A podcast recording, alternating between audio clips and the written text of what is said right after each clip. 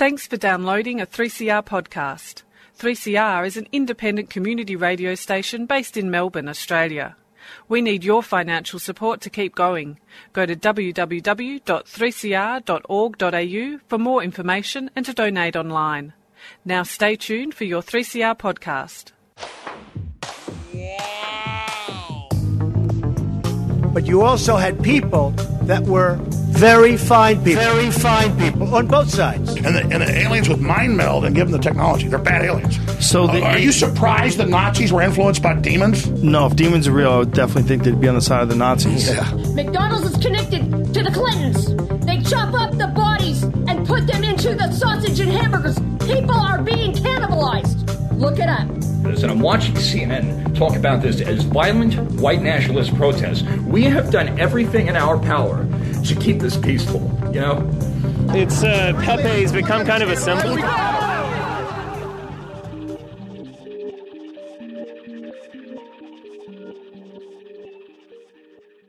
Welcome to Yeah Nah Pasaran, a show about fascism and its gravediggers. I'm Cam Smith, I'm Andy Fleming.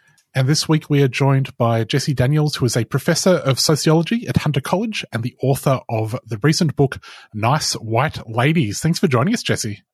Hey, it's my pleasure to be here. Thanks for having me. I guess just to begin with, the the book is a this really interesting look at uh, the ways in which uh, white women interact with the world around them. It's also sort of a very deeply personal work. Could you tell us a little bit about the impetus for writing it? Yeah, I mean, this book in many ways feels like it's been in process for I don't know, at least a decade, maybe maybe a couple of decades.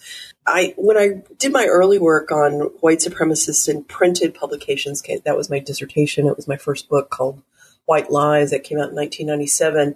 Part of what I was looking at was the rhetoric and the ideology of white supremacist extremist groups in the mostly in the U.S.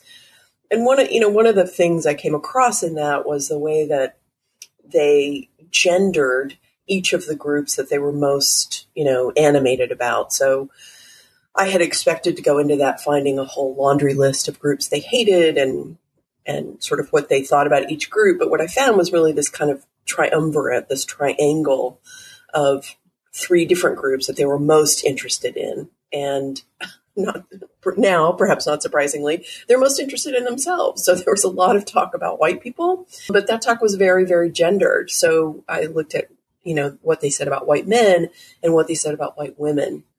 So that, you know, in, in many ways is kind of the origin story of this book, but I followed that with cyber racism, which looked at how those groups had and had not moved online. And, and again, I was, I was really struck by how you know fascinated they were by their own their own identity and their own position in the world. And at stormfront which as you know is for a long time was the largest white supremacist portal online there was a there was a whole section of that called the ladies only forum where i spent far too much time. And part of what i found there was that you know the discussion they were having at the ladies only forum on stormfront could have been a discussion happening at a now National Organization for Women move um, organization meeting because they sounded just like liberal feminists. You know, they were 100% for equal pay for equal work. And, you know, they, they kind of thought men were a little silly and they made fun of them.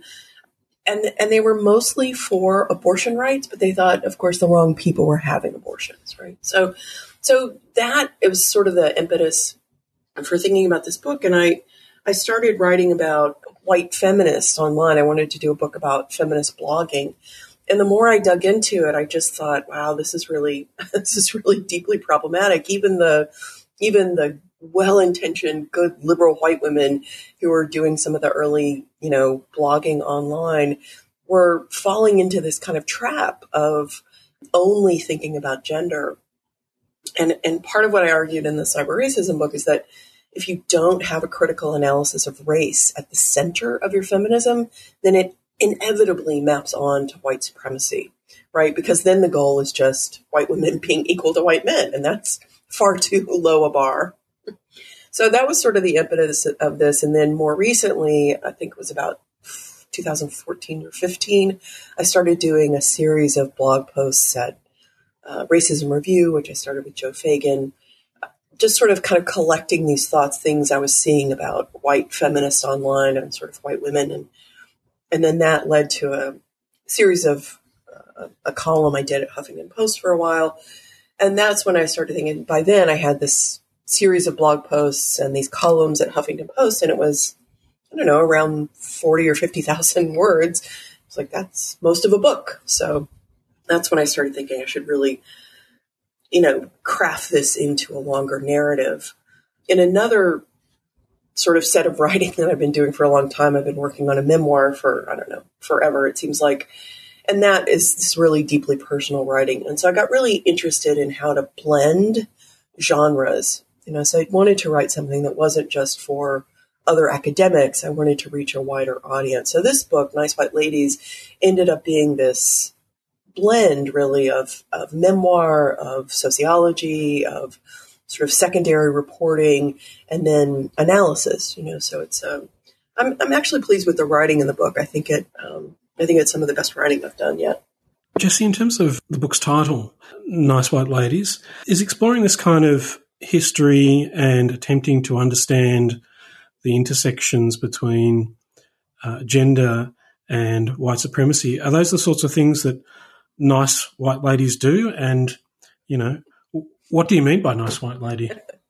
yeah, it's a great question. So the title of the book is really the the the big title of the book, Nice White Ladies, is really a, a kind of play on words, and it's meant to challenge each of those three words. It's it's meant to make us think about what it means to be nice, what it means to be white, and what it means to be a lady.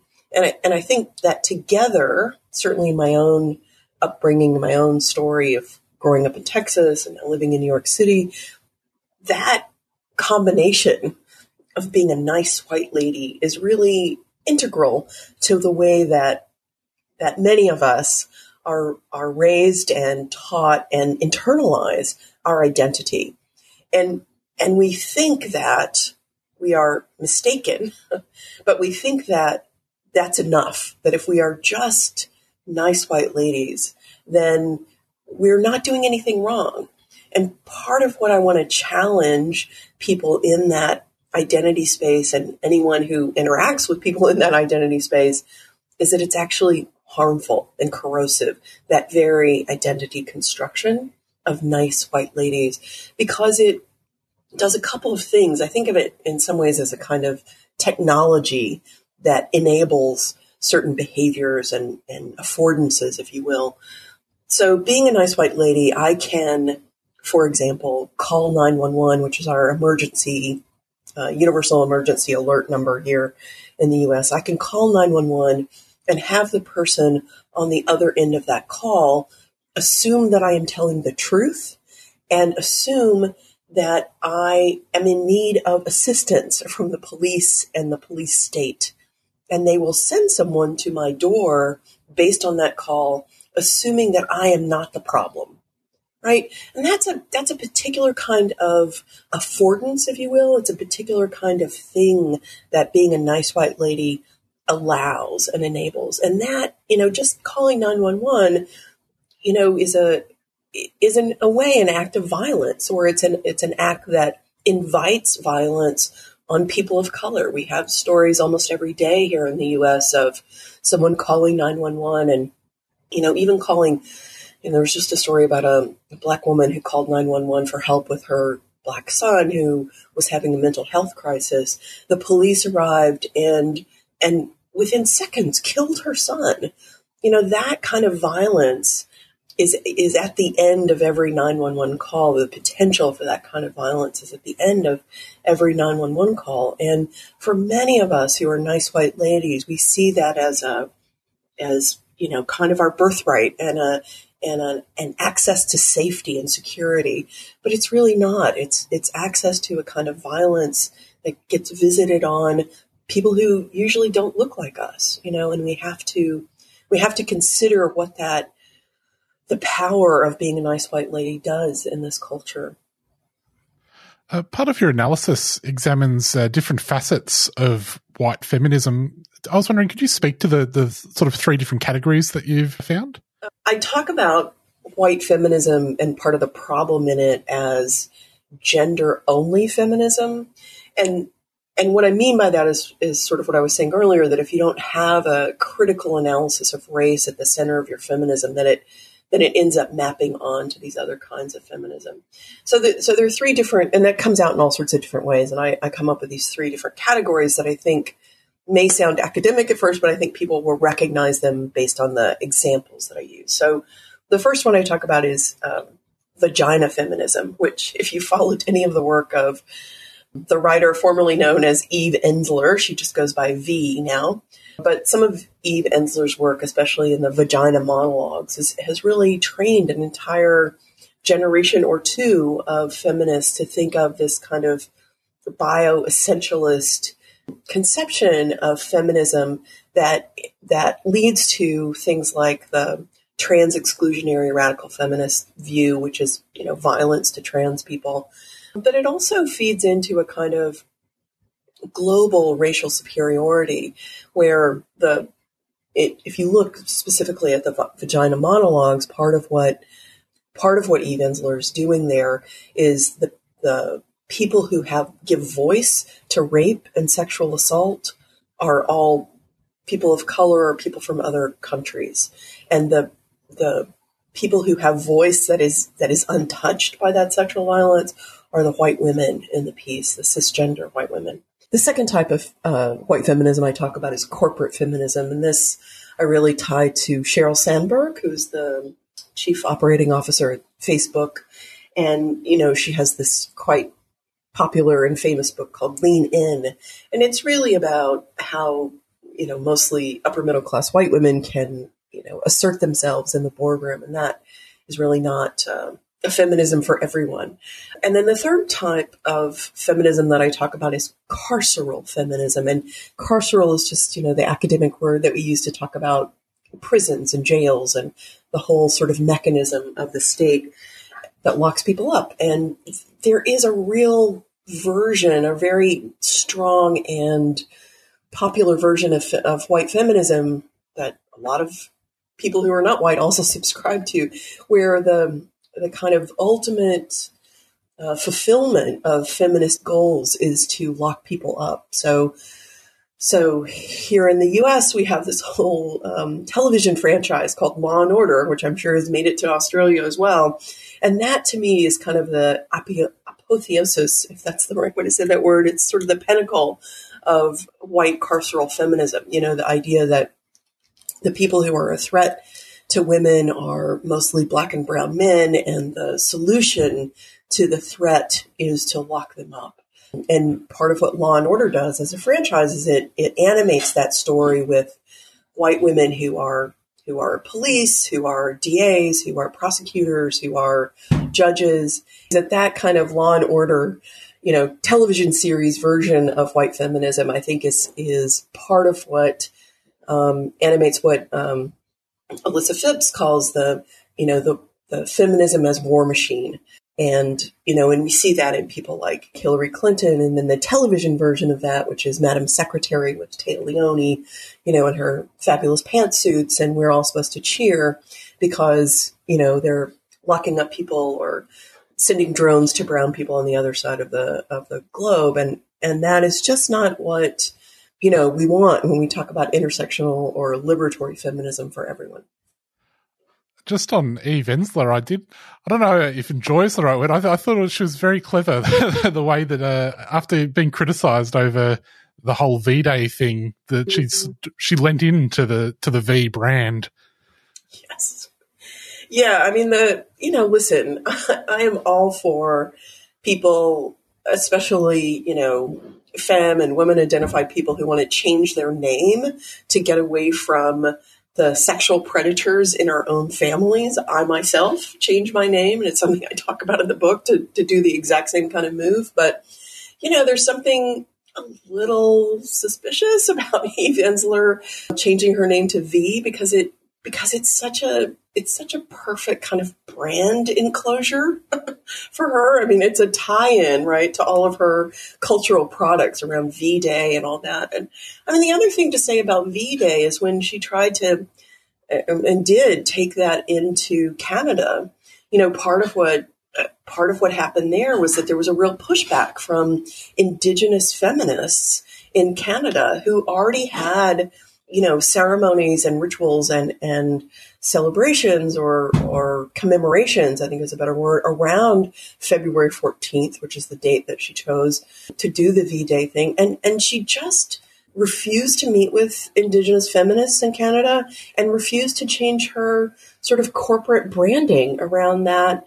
Uh, around her efforts and you know and the whole 1 billion rising it's a very northern hemisphere white global feminist takeover of some of the indigenous practices that have already um, already been happening among uh, native uh, feminists, and she just seemed impervious to that. Not only impervious, but also fragile. You know, when it when she received criticism from people like Lauren Chief-Elk, who who was very um, vocal in her criticism of, of then Eve Ensler, and you know, and Eve Ensler basically cried and said, "I, you know, I just have good intentions, and so that should be enough."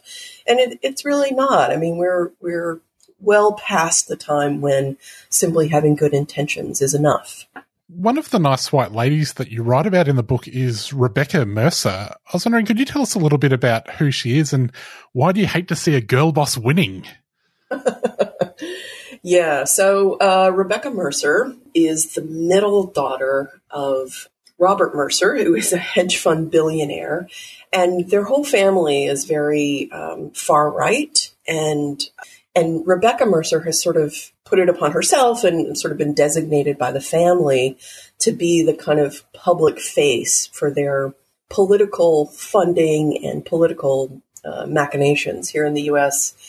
and and more broadly. Actually, she's gone beyond the U.S. to do some of this, but part of what Rebecca Mercer, who is you know very, very wealthy has done is she's put millions, tens of millions of dollars into various kinds of far right political campaigns and far right uh, media outlets. So, uh, this part of her funding began with um, underwriting Steve Bannon's Breitbart News, which he referred to at one point as the platform for the alt right. And the alt right is just a new branded version of white supremacy and white nationalism. And it's not that I. I hate to see a girl, a girl boss winning. It's just that the, the girl boss rhetoric is really something that's that's deeply entwined with with white feminism, and it it it doesn't have any kind of political connotation that um, connects to you know intersectional or liberatory feminism. What a white girl boss uh, feminism does is it it heralds any kind of career accomplishment of any white woman as some kind of feminist victory. And it's just, it, it really sets up a kind of situation where all sorts of political nefarious activities can be presumably seen as feminist victories. And uh, just one example recently from France was the you know, the victory of Marine Le Pen, right, who has a long history of advocating white nationalism in France. And, and she recently won in the elections there, won a, a large majority in, in the parliamentary elections. And that, I think, is a real in some ways is the Achilles heel of white feminism. If we if we say if we take the sort of underlying assumption of white feminism that you know, all career victories for all women are uh, feminist victories, then we have no uh, basis on which to criticize someone like Rebecca Mercer or Marine Le Pen, or here, you know, someone like Ivanka Trump, right, the daughter of the former president, who I, I have said for a long time now is a real is a real danger, right? Because she she could, in her kind of hyper groomed, Instagram ready appearance say the same kinds of things that her father says and people would applaud and think there's no there's no danger here. There's there this is all fine. And there's a wide swath of feminists who would see it as a feminist victory or at the very least have a hard time understanding how to cr- criticize it without um, falling into misogyny and and anti feminist backlash, you know, and I, th- I think that's the real danger in that kind of girl boss feminism, if you will. I was sort of taken aback in, by the stat in the book that four of the top five military contractors companies in the United States uh, have women CEOs. It felt like the patriarchy had taken their eyes off the road a little bit there. well, not really. I mean, the, the patriarchy hasn't taken their eyes off the road because those white women are, are doing the bidding of white capitalist patriarchy. You know, it's the, it's the same kind of shtick that Amy Coney Barrett, who's the, one of the recent um, Supreme Court justices and a conservative woman who, you know, has, has been behind the upending of the right to an abortion here in the U.S. And there and there's a whole I've written a little bit about this, but there's a whole cadre of white women who have been behind the repeal of Roe v. Wade, which was our Supreme Court decision that uh, that allowed you know that allowed for the right to an abortion. And you know, and so it's not that white women don't do the bidding of patriarchy; they very much do, and that's part of the the challenge for for white feminists because they have no way to analyze that except in these, you know, tiresome, you know, hot takes that say things like, why are these women voting against their own interests? Well, they're not voting against their own interests when they vote for, you know, the Republican Party here or the Tories in Britain. Uh, it's, it's that their interest is in whiteness. I mean, that's, that's the interest that they're voting for. And so so that's really one of the key ideas that I want to get across in the book that we have to stop looking at these women as voting against their own interests, but see them as really advancing the interests of whiteness and white supremacy. Another figure that's emerged recently is, well, the figure of the, the Karen under Trump. At the same time, as I think you also note in your book, the Black Lives Matter movement has witnessed the participation by thousands of um, young white women in support of racial justice and against mm. police brutality. What do you think, if anything, these two figures or moments say about the situation of white feminists under Trump and in 2022? Yeah, it's a great question. I mean, I think I was just listening to you know uh, Beyonce's album just dropped today, and there's a there's a line I don't know which track it's on, but there's a line in the back of in one of the songs about it Karen just turned into a terrorist, and I, I think that that's um, I think that's an apt description in some ways. Yeah, I mean uh, there there is there is this kind of tension. I don't mean to to characterize all white women as being Karens. That's certainly not my my, not my purpose and not my point. There are lots of white women who have been out in the streets, certainly in the summer of 2020, marching for Black lives. But I think that there is a way in which the white women who were marching in 2020 were were brand new in some way to the struggle for for racial justice. And there is still at the same time and and constantly the possibility to move back and forth between those two.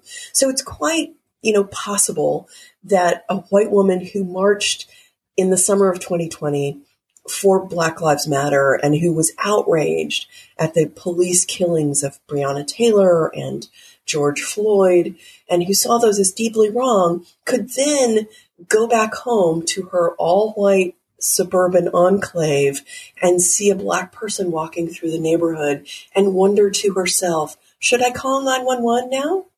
You know, one of the most frequent questions that I get from from white women after they've read the book or they've heard me give a talk about it is they will come up to me not not ask this in the q&a of the event or anything but they will ask me sort of sotto voce well well could i still call the manager about x y or z? Is it still okay to do this or that?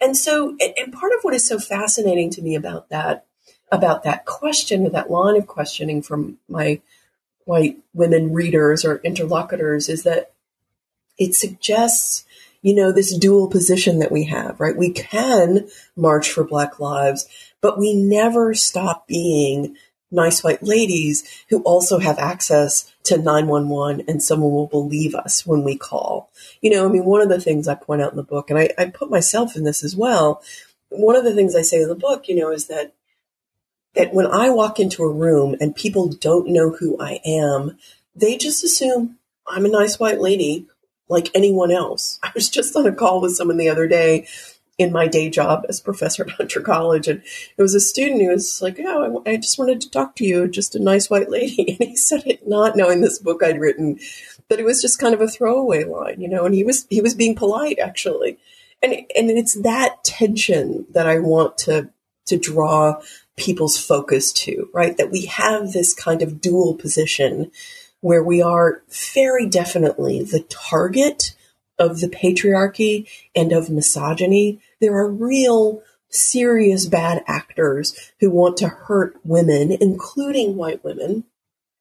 And yet, we are not only and exclusively victims of the patriarchy. We are also accomplices, complicit, and actors who, with our full agency as human beings, take action to reproduce white supremacy, whether it's in our families, our work, the neighborhoods we choose to live in, um, the phone calls that we make.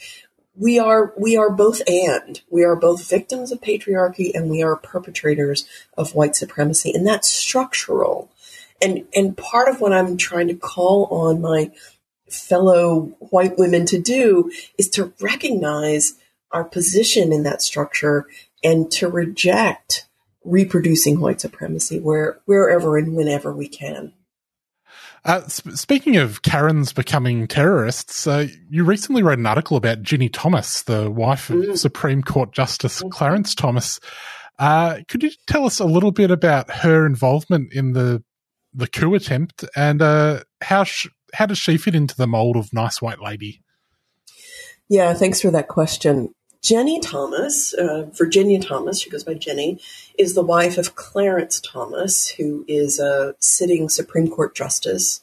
And Ginni is white, and Clarence Thomas, her husband, is black.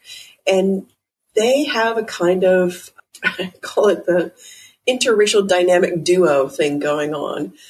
And, and Clarence Thomas, since his um, appointment to the High Court in 1991, has been a real uh, conservative voice on the on the court, and has done the bidding of the far right in a lot of ways. And he was among the justices that voted to overturn Roe v. Wade. So that's that's his political stance.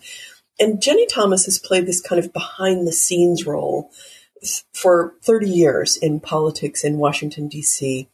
And in the run up to the 2020 election, she, like many on the far right, were very invested in keeping Donald Trump in power. And part of her role in the insurrection that we're finding from reported pieces, this all this has all been public, so this is not news that I'm breaking, but it's but they're dots that I'm connecting in this uh, recent piece that I, I wrote for Dame magazine. Um, part of what Ginni Thomas did in the run up to the 2020 election is that in her role on the board of something called the Council for National Policy, which is a kind of sort of a secretive DC, both think tank and policy organization. They try to influence policy, but they also try to seed uh, right wing media with talking points and part of what they did in November of 2020 was after the election send out a call to their members. It's about 400 people who are very well placed in politics here in the US and say, what do we do now that it appears that Donald Trump has lost the election? And part of what they did was they, they wanted their members to reach out to um, conservative politicians in swing states to see if they would reverse their endorsement of the win of Joe Biden.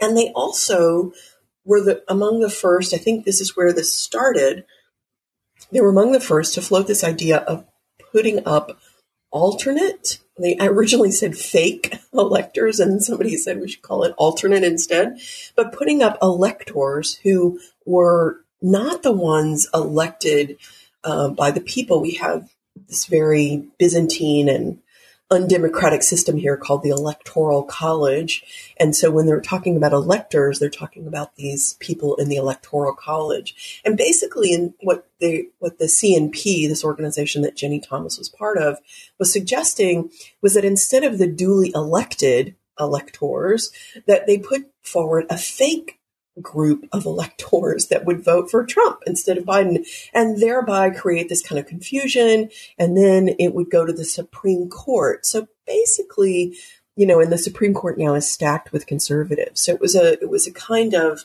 very, um, internecine sort of complicated plot to try and reverse the outcome of the election, which the conservatives didn't like. Um, and it appears that Ginni Thomas was really an architect of this plan, which failed, fortunately. But the question that I, I still have is whether or not she'll be held to account for her role in the attempted coup. There's a long history, and part of you know the main point of the book is there's this long history of white women who've been you know actively involved in in violence and then never held to account for it going back to colonialism and slavery. And and I think that that Ginni Thomas is a really interesting test case in part because she's married to this Supreme Court justice who was also a black man and their kind of interracial relationship uh, and the performance of it has been very um, important to the conservative far right agenda that they've been promoting for the last 30 years something that struck me about your article about her was that so she she's clearly has been deeply involved in this scheme, uh, mm-hmm. and she's deeply embedded within American conservatism. You know, mm-hmm. this thing was going to go to the Supreme Court, which she's mm-hmm. deeply involved with as well. Right. Right. At the same time, she's clearly gone off the deep end with some of the QAnon conspiracies that she seems to believe in. Yeah, I mean, it, it really is very, it's a very worrying case. And she really does seem to believe some of the mo- more outrageous beliefs from the QAnon uh, conspiracy group. And, you know, just a word about the, the QAnon group. It's, re- it's really easy to sort of, you know, for those of us, you know, on the progressive left to sort of laugh and roll our eyes at it. But it actually connects to you know the earlier work that I've done and that lots of people have done on anti-Semitism. I mean, it's it's basically a new version of the old Protocols of Zion, the uh, Protocols of the Elders of Zion, an old anti-Semitic tract that had it that that Jewish people were dangerous because they were they were plotting these schemes that involve the the kidnap torture and murder of, of Christian children. That is a lie. I think it's important to say. And, and it's part of what's animating the, the QAnon conspiracy theories is this belief in some kind of, you know, invisible, secretive Jewish cabal, oftentimes coded uh, in language about the globalists or uh, more specifically about George Soros, who is a happens to be a Jewish man who is also a billionaire and funds some some progressive causes. But those are, are really code language for what um, the QAnon conspiracy theorists are are saying, and it does appear from the evidence reported about Ginni Thomas that she's she's on board with that. Um, you know, dangerous, dangerous um, conspiracy theory. I don't know if I, I don't know if I have the uh, mental gymnastics to make the amazing segue from QAnon through yoga to the wellness industry. So I'm just going to just pretend that I did a great segue there because, yeah, it could there could be one. Part of the book deals with the wellness industry or the, the wellness space. I was wondering, could you speak a little bit about how nice white ladies interact with that space and also about you know the the racialized origins of things like clean eating? Yes. Right. Yeah. So there's a chapter in the book on health and wellness.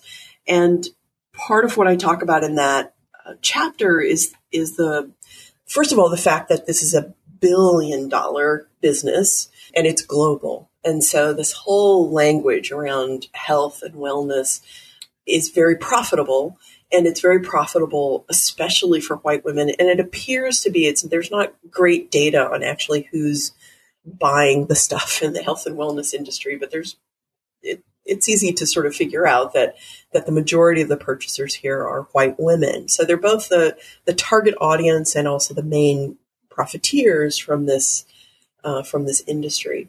And and part of what happens with the health and wellness industry, I mean, I think I think part of it is an, an actual response to the conditions of capitalism and you know white supremacist patriarchy that we live under which which are corrosive. And so there is a need for some kind of recuperation from that. There is a need to to take some time and some space from that.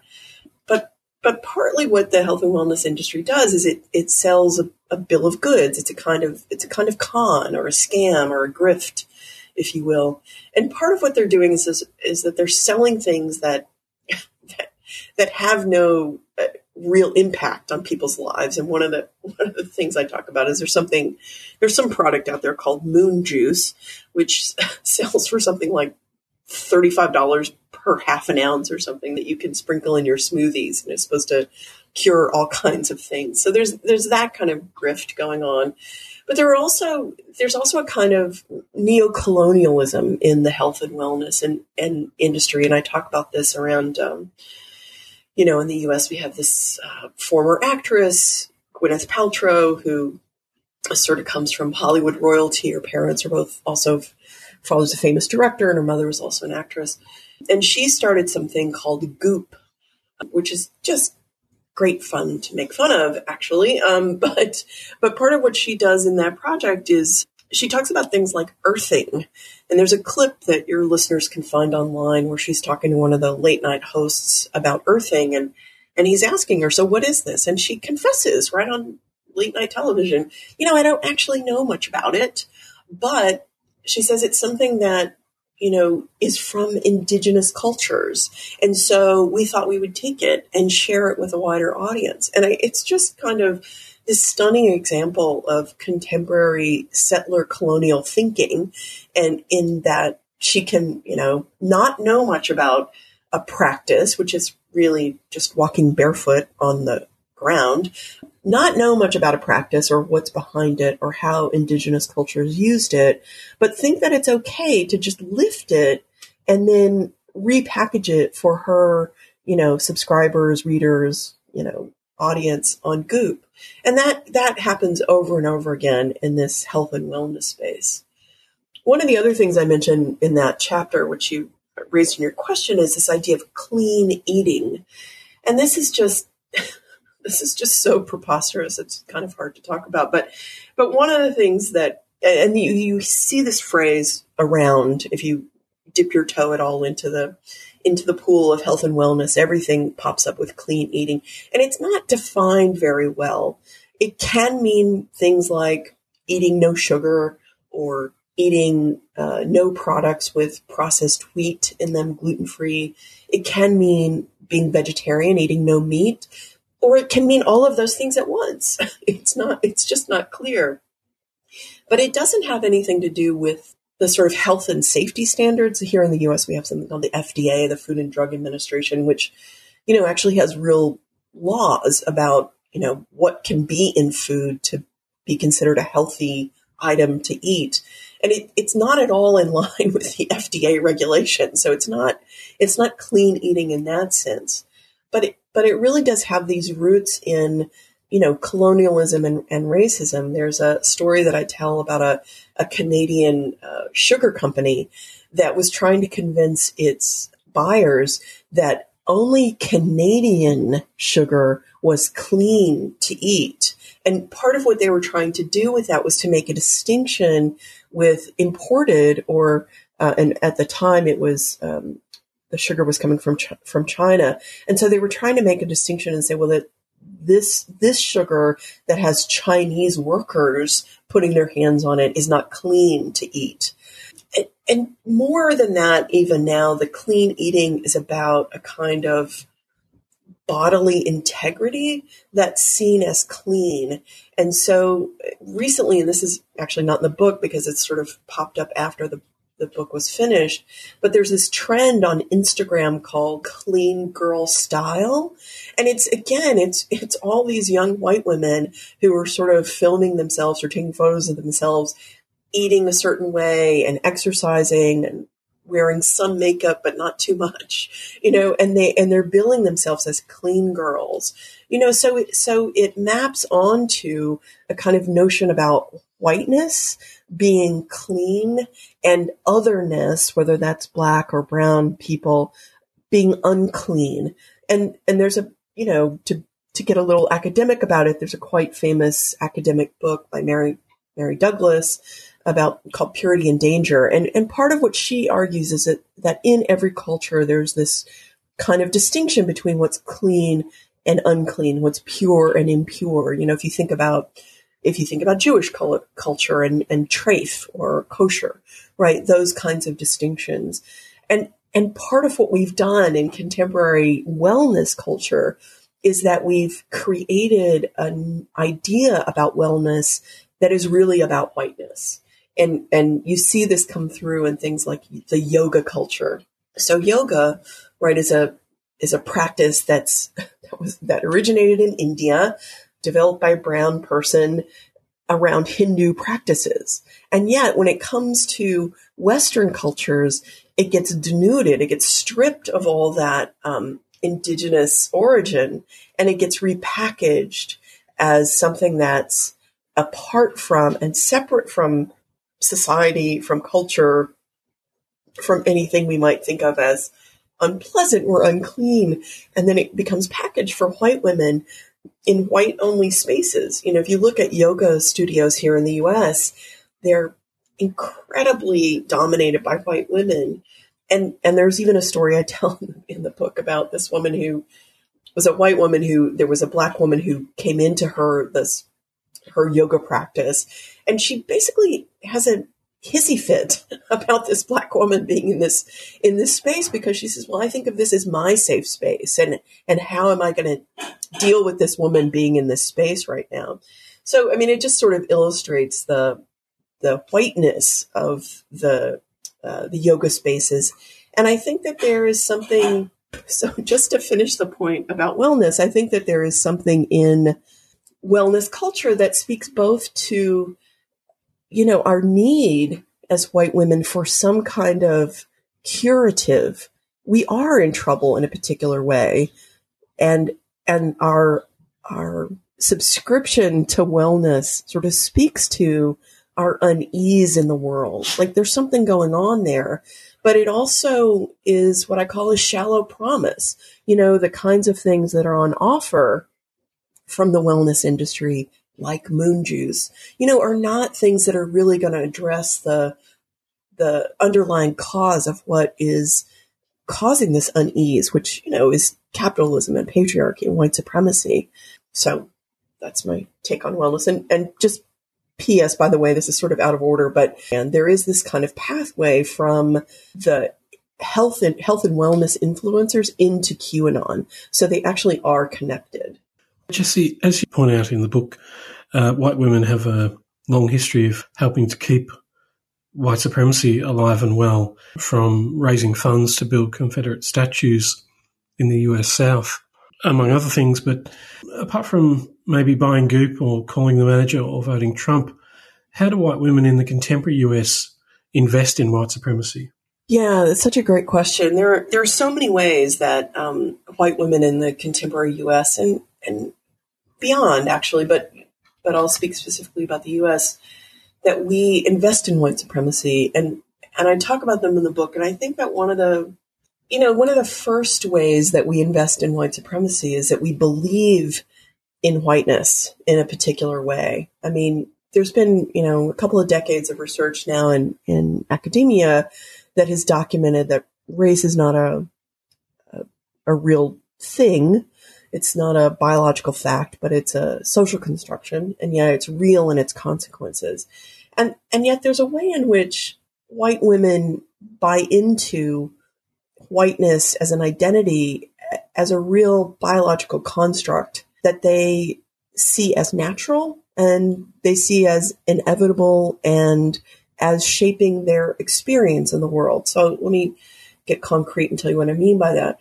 So if we look at there are lots of dating apps now. And if we look at the at the data from those apps, it tells us interesting things about ourselves and about our preferences. And one of the things it tells us is that white women have a, a very strong preference for dating white men. And part of that is about, you know, looking for marriage partners and who white women want to marry and have children with are white men. And that is, and that is in part about, you know, in sociology, we'd, we would say homophily, you know, the sameness attracts sameness. But it's also about an underlying belief in whiteness as something that's natural and that, and that naturally white people should go with other white people. And that leads to a whole other set of, of choices, which are, you know, creating white families and then thinking of those white families as a kind of fortress that needs to be protected at all costs. So, so white women are central in that kind of creation of white families and white families as fortress. And the white families as fortress also leads to other things like living in all white neighborhoods. And those in the United States, the way that our educational system is set up, education schools are funded through housing taxes. So all white neighborhoods fund all white schools. Or if people live in more integrated neighborhoods, white people tend to pull their children out of those public schools that might be integrated and put them into private schools. There's an excellent podcast um, called Nice White Parents uh, that was produced by the New York Times, and um, the reporter on that is Chana Joffe Walt. And the title of Nice White Ladies is a little bit of an homage to that podcast. But part of what Chana Joffe Walt does in that podcast is that she interviews progressive white women in New York City who are 100% for racial integration in schools, except when it comes to their own children. And then, even though they're active in school politics, like being on the school board, or even one woman starts a whole new school, but then they privately will send their own children to schools that are outside the public system that they pay extra for and that are predominantly or exclusively white. And that you know, is a cycle that just repeats and repeats and repeats here. And when you try to talk to people about it, especially white women, they'll they just sort of shrug and say, "Well, I just want the best for my children," and there's, you know, like my hands are tied. There's nothing I can do about it. One of the other things I talk about eh, specifically about how white women pass on not only white supremacy but whiteness to their children is this fabulous work by a theologian named Thandeka and she wrote a book called Learning to Be White. And part of what she argues in that book is that there's a way in which when we teach children that core belief that whiteness is somehow natural and inevitable, that we're doing a kind of damage. We're actually creating a kind of child abuse to children because it so constricts their view of the world and their view of themselves that it it prohibits them from connecting to other people. And even, you know, even work that is looking at, you know, that is encouraging parent, white parents to raise their children to be anti-racist is still coming from this perspective of, you know, we are white and we are trying to be good white people to the others, to the unfortunate, to those black and brown people who don't have it as good as we do, right? There's a kind of condescending charity model to the anti-racist parenting literature that I find really abhorrent. And so that's one of the key ways, you know, that I think that white women buy into white supremacy is thinking that that they're, you know, it goes back to the thing I was saying at the beginning about being nice white ladies. They really think that they really think of themselves as nice white ladies and that in that space of being a nice white lady and marrying white and raising white children, that they're doing nothing wrong. And I really want to challenge those assumptions and challenge us to all do better than that. Uh, Jessie, one of the other things that you tackle in the book uh, is is the sort of um, the lie of white supremacy and the the way that it negatively affects white women. I was wondering if you could speak to some of the reasons why white women should divest from white white supremacy. Yeah, thanks for that question yeah, white supremacy is a lie and we should divest from it. We don't we don't see that though, you know, a lot of times as white women, we think that we're pursuing a dream, you know, and that part of if we, you know, adhere to being a nice white lady that there's some reward at the end of it for us. But in fact, you know, there's this this really interesting research here in the U.S. and, and it it sometimes gets referred to as deaths of despair um, there are a couple of researchers at, at Princeton who have written a book about this.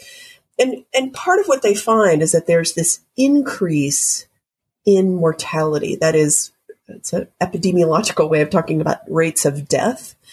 And, and typically in a Western industrialized society like the US, mortality rates, rates of death go down as, you know, we get better plumbing, better nutrition, those kinds of things. It leads to longer life. And and part of what's been happening recently in the U.S. is that there's been an, a decline in longevity. The reverse of saying there's been an increase in mortality.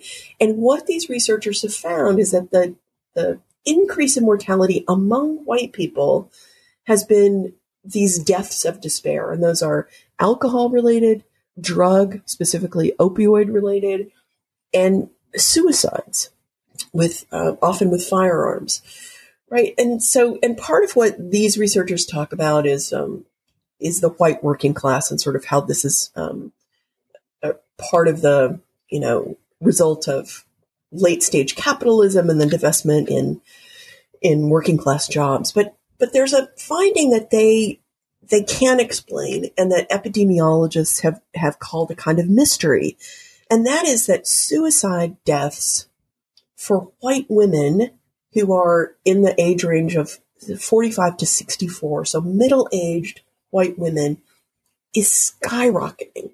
The, the numbers are really off the charts and, and they don't have a good explanation for this. And I think the explanation, at least in part, has got to be about the corrosiveness of investing in being a nice white lady.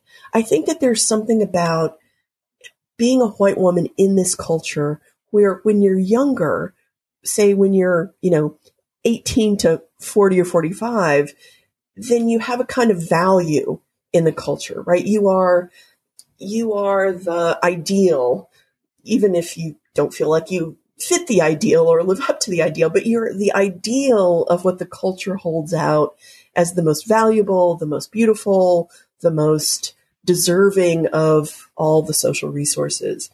And part of what happens in our culture, because we don't value people who are older and we don't value women, is that when white women hit middle age, we begin to realize that our value in the culture is declining.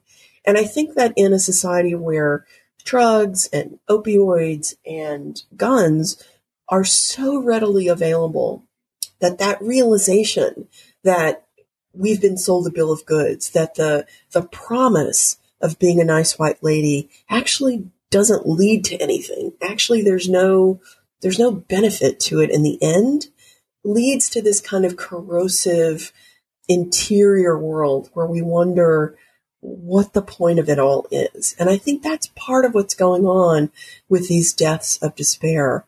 And I think that it, it really speaks to the reason that we as nice white ladies have got to learn ways to divest from whiteness, to, to walk away from this false belief in our own whiteness, our own superiority, and our own natural benevolence that just doesn't exist. It's not, it's not real humanity. And I just want to say this, that there, that on the other side of divesting from whiteness, there's real joy and community because what you begin to see is that oh, I'm just a human being like everybody else. I am in this world like everyone else. I'm no better. I'm no worse. I'm just part of humanity. And that is the real promise of divesting from whiteness for all of us. Well, that's all we have time for on the radio version of the show, but we'll have a few more questions with Dr. Daniels on the podcast, which you can find at 3cr.org.au slash yeah nah pasaran. Well, Jessie, thanks so much for joining us. If people want to follow you on Twitter, you are at Jessie NYC, and the book, of course, is Nice White Ladies. Thanks for coming on. Yeah, great. Happy to be here. Thanks for having thanks for having me. Well, Andy, that's our show. Yes, Cam. we will we'll be back next week. See you We later. will. See ya.